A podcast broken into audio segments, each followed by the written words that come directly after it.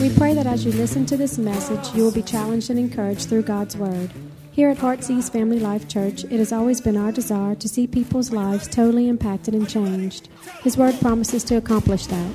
For more information in regards to our church, you can call us at 225 274 1607 or visit us on the web at www.hflc.us. We look forward to hearing from you. Be blessed now as you listen to God's Word.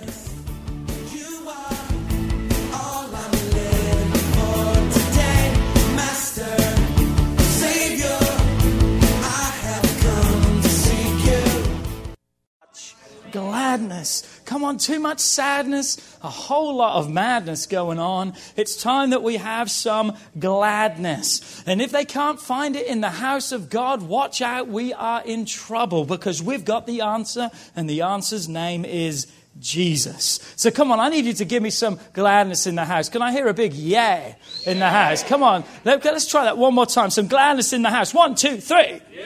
Wow, fantastic gladness. So over this month, we're really looking at gladness in two thoughts. We're looking at gladness in His house. Say with me, His house in the church. And we look at the scripture that's on our banner. It's going to be on the screen. It's Psalms 122, verse 1. It says, I was glad when they said unto me, Let us go into the house of the Lord. Let me say that one more time. I was glad when they said unto I wish more people would be glad about coming to church.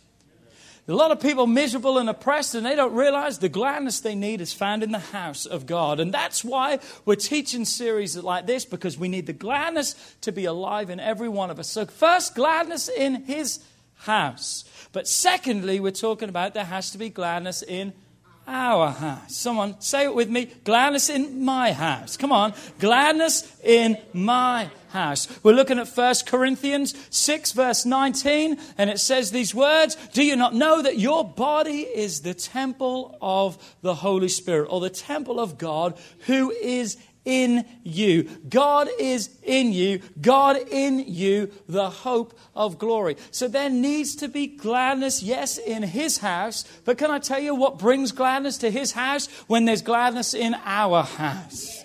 Because if everyone in here came in depressed tonight, how many knows there wouldn't be a whole lot of gladness in the house? So we bring the gladness to his house. The gladness is available in his house, but we have to be there to partake in that. So, our main focus, really, again tonight and for this whole series, is going to be talking about gladness in our house, in my house, which, as I said, in turn builds gladness in his house. As we discussed on Sunday, we're not just talking about having happiness. It's great to be happy, and I think you should be happy. But you know what? Happiness is just a part of gladness, it's not the source from which gladness comes. It's a byproduct of gladness. When you're glad, you'll be happy. But one thing we've discovered about happiness is happiness is dependent upon your circumstances. If life is great, you're happy. If life is bad, you're not so happy, which means you're unhappy. No happy. Come on, turn to your neighbor and say, No happy. No happy is not a good thing, is it? So happiness is dependent upon your surroundings, what you find yourself in. But gladness, we discovered on Sunday, it's not about our circumstances, what we're facing, but despite it all, we can be connected to God. And through connection to our source, no matter what comes our way, there can be a joy that rises inside of us. There can be an inner strength that comes forth that when people are looking and waiting for us to cry, we're smiling. And all we can say is, only God. Come on, it's connected to a source that, despite it all, still enables gladness to rise in such or in our hearts. I want us to look once again, if I could, at the scripture we talked on Sunday a little bit about John 15, verse 11. John 15 is a great passage in the Bible. It talks about abiding in God, that He is the vine, we are the branches, and how we need to be connected, how we need to be abiding in him. The Bible tells us, as we were to read that passage in more detail, it tells us that when we bear in him, we're going to bear fruit. But listen to this much fruit. Not just fruit, but much fruit. And listen to this the Bible says, and your fruit shall remain. How many are glad, or how many are mad enough and tired enough of the devil stealing things from you. The Bible says there's a gladness that can come in your life when we abide in God that no matter what, Satan can't steal that fruit from our lives. And look what it says in verse 11. It says, These things I have spoken to you. What things? The things I just said. Read it for yourself when you get home. God's instructed us. And He says, That my joy, say with me, gladness, that my joy, God's gladness, may remain in you. Not be in you for a moment and go, but God says there's a gladness, a joy that I want to put inside of you as you abide in me, stay connected to the source that will remain inside of you. And read on, it gets better, that your joy may be running on empty. That your joy may be full. So there is a remaining joy um, remaining gladness that God wants to put inside of every one of us, that we won't be running on empty, but we, we will be running full. I want to ask you a question, and let's be really honest tonight. Think about what you're saying before you respond. Or think about what you're responding to before you respond. How many people here are totally full of the gladness of God tonight? Praise God, Mildred. I love you, sweetheart. How many know, uh, realizes tonight that we need some more of the gladness of God in our lives? Come on, we're not living up to the potential that God says there's going to be in us. Are we really completely full? We need to be, and we should be. And we need to get to that place that when someone asks us, Dustin, how you doing? That we don't have to lie, that we can look at them and say, you know what, I'm doing great. Because the joy of the Lord wants to be our strength wants to be alive inside of us. You know how some people, when you ask them how they're doing, it's one of those questions you wished you'd never asked them? You know, good or bad would have been a good answer, but 25 minutes later, they haven't even got to good and bad. They're everywhere in between, and they're telling you about this, that, and everything else. You know what? That's what's happening in many people's lives. But I believe as children of God, we can say to people, you know what? I've lost my job today, but you know what? God is still good. Come on, we can turn around and say, you know what, I haven't been feeling too good lately, and the doctors haven't given me a great praise report. But can I tell you, or a, pra- a great report, but can I give you a praise report tonight? God is able to heal me, and I'm believing that God is going to touch my life. There can be gladness that no matter what, there can be a testimony inside of every one of us. Nehemiah 8, verse 10, as I just quoted, it says, For the joy of the Lord is my strength. Look at it at the end. Do not sorrow, for the joy of the Lord is your strength. So, Sunday we looked at what can destroy, what can steal, what can take our gladness. And one of Satan's greatest tools is the tool of worry. Sunday we're going to be dealing with insecurity. Sunday week, God willing, we're going to be dealing with guilt. Can steal our gladness from our lives. How many knows the Bible says there is therefore now no condemnation to those who are in Christ Jesus? If you're living in guilt, listen, Jesus didn't die for you to still be in guilt. There's no condemnation. I'm preaching ahead already, but it's going to be good. It's going to be good. I don't know what else we're going to say, but it's going to be good. But we worry for what? We worry when we don't have it, and then we worry when we do have it. We worry when we don't have it that we ever will have it, and when we do have it, we worry that we're going to lose it. Come on, how many knows we've got some problems? Worry, worry, worry. And it's one of Satan's greatest tools. Worry is a lose lose situation. It's a lose lose situation. It won't help us, it will only consume us and end up immobilizing us. But we all deal with it. Whether we admit it or not, we all deal with worry. And that's why worry is so easily justified, isn't it? It's so easy to justify worry to other people. Well, you just don't understand. You don't know what I'm going through. We can justify it because why? Everyone else is doing it. It's a part of everyday life. But guess what? God commands us not to worry. God says, do not worry. So if God says that we don't have to worry, can I tell you right now, God doesn't ask you to do something that's impossible to do. I want to say that one more time. God never requires of us something that's impossible to do. I didn't say it would be easy. I didn't say there would be some struggles and some, there has to be some commitment, there has to be some faithfulness, there has to be some, some work that we put into it. But all things are possible, the Bible says, to those who believe. Those who believe in God, those who love God, those who live for God. So God says, don't worry. So if He's telling us that we're not to worry, you've got to believe that there's somewhere in here that He tells us why we don't have to worry and how we don't have to worry. And tonight we're going to talk about that. Can we talk about that just really quickly tonight? And then we're going to break up, okay? To worry is what? To doubt God's ability that He is able to handle it. To worry is to doubt God's ability that He's able to handle it. So turn with me tonight to Philippians chapter 4, verse 4 through 7. Here's what we're going to take home tonight with us. Here's what's going to change our life. Here's what's going to change us from worrying to a place of trusting God. Okay? And please note, when Paul writes this, he's in prison. He's not in prison like we think of it now, getting three meals a day, really nice. I mean, he's in a tough place. And he's writing things like this from prison. I'm telling you right now, it takes a lot to write stuff like this. But you know what? He's not lying. He's writing the truth because God was with him, sustaining him, giving it. So look what he writes from prison. Verse 4 of Philippians 4, he says, Rejoice in the Lord always. And just in case you're deaf and you didn't get it the first time, he said, Again, I will say, Rejoice. Listen, as Christians, we are commanded to rejoice under all circumstances. All circumstances. And as we are obedient to, to God's word, guess what happens? The joy of the Lord becomes possible in our lives. As we're obedient to God, that we can. Habakkuk, look, look what it says in Habakkuk 3, verse 17 and 18. It says, Though the fig tree may not blossom, nor there be fruit on the vines, though the labor of the olive may fail, and the fields yield, no food, though the flock may be cut off from the fold, and there be no herd in the stalls. How many says that's a pretty good definition of recession right there? Okay, what does he go on to say? Yet I will still, or yet I will rejoice. Not grit my teeth and bear it, but there'll be a joy inside of me. I will rejoice in the Lord. I will joy in the God of my salvation. Salvation means my deliverance. Let me say that one more time. You didn't get it. God says, I'm your deliverance.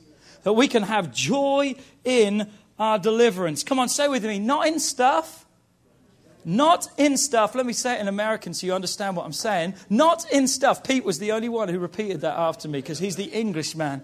Come on, not in stuff, only in God. That's where our problem is. We put all our joy, everything we have, in stuff instead of placing it in God. Listen to what the Message Bible says of Philippians 4, verse 4. I love it. It says this Celebrate God all day, every day and I mean revel in Him. Isn't that good? Celebrate God all day, every day, and I mean revel in Him. Listen to this. If you're taking notes tonight, this is a good place or a good thing to take down. Our inner attitudes do not have to reflect our outward circumstances.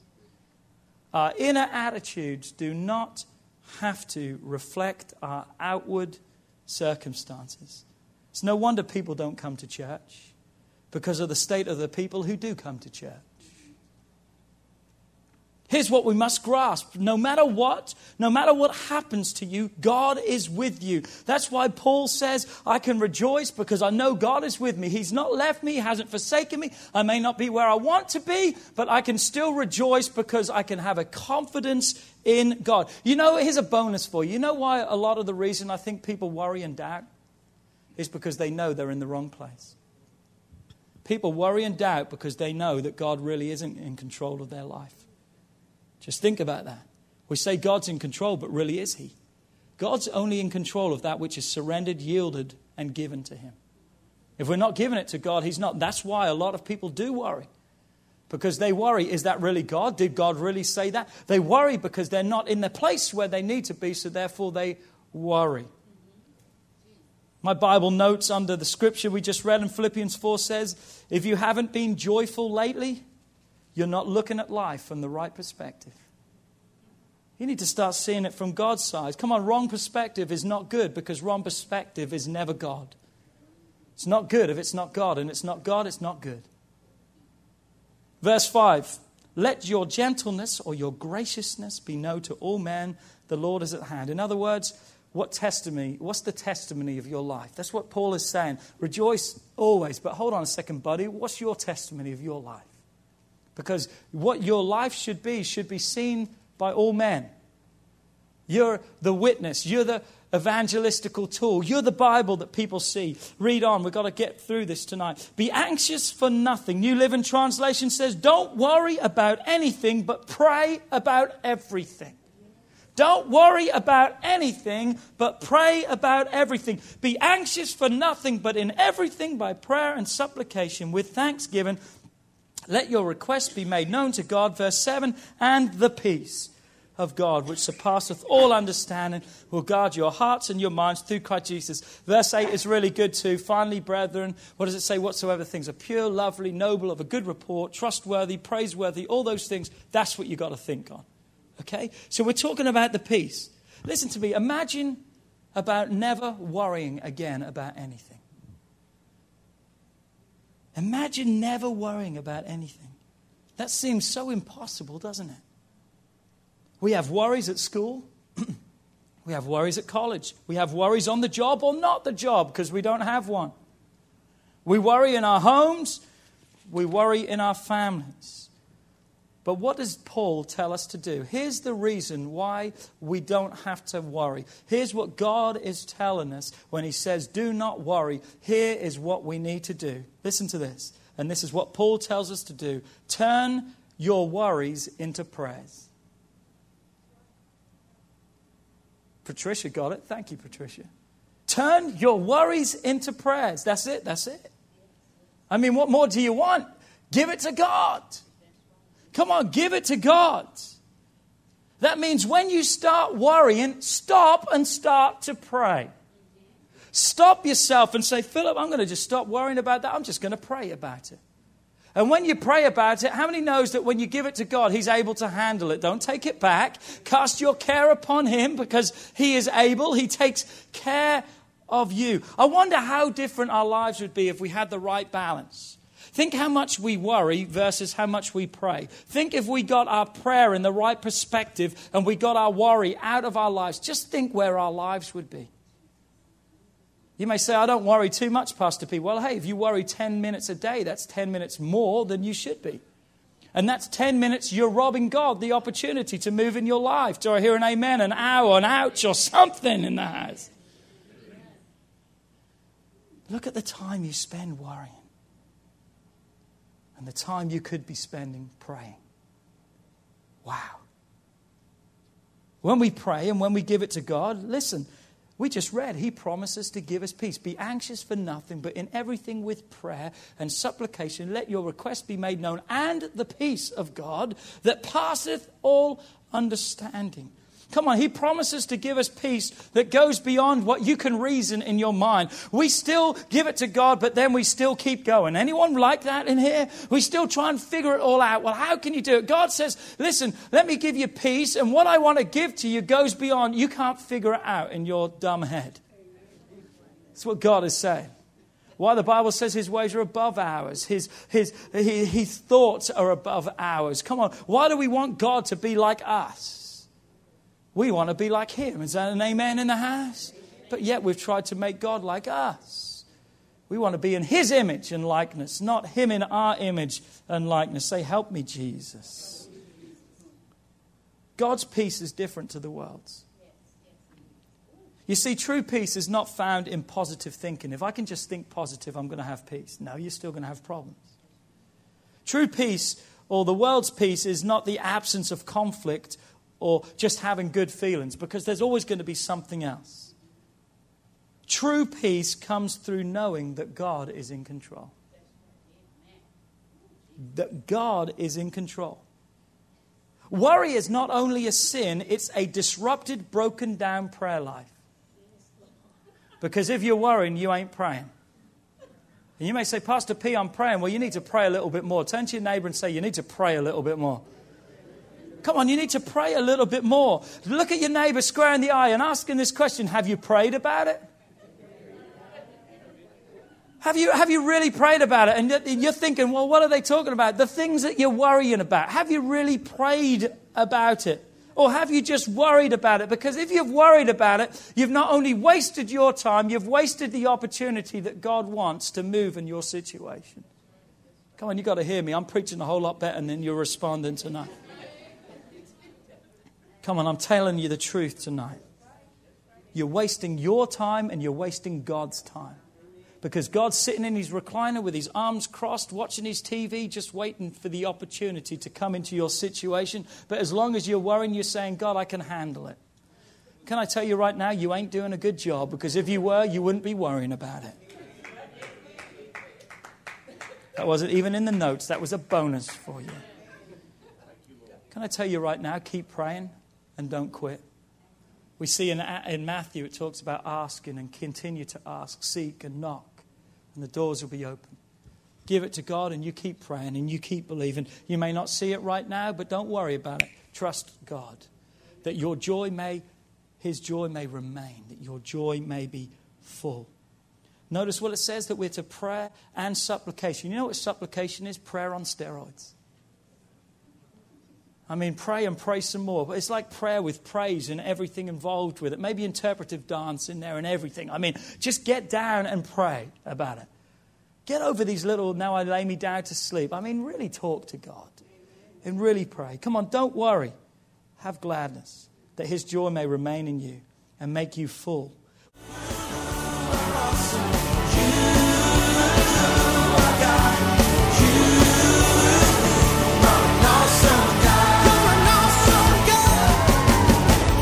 We would like to thank you for listening to this message today. We pray that your life has been challenged by what you've heard, but we also know it will be changed as you put God's Word into effect. At Heartsease Family Life Church, our doors are always open to help.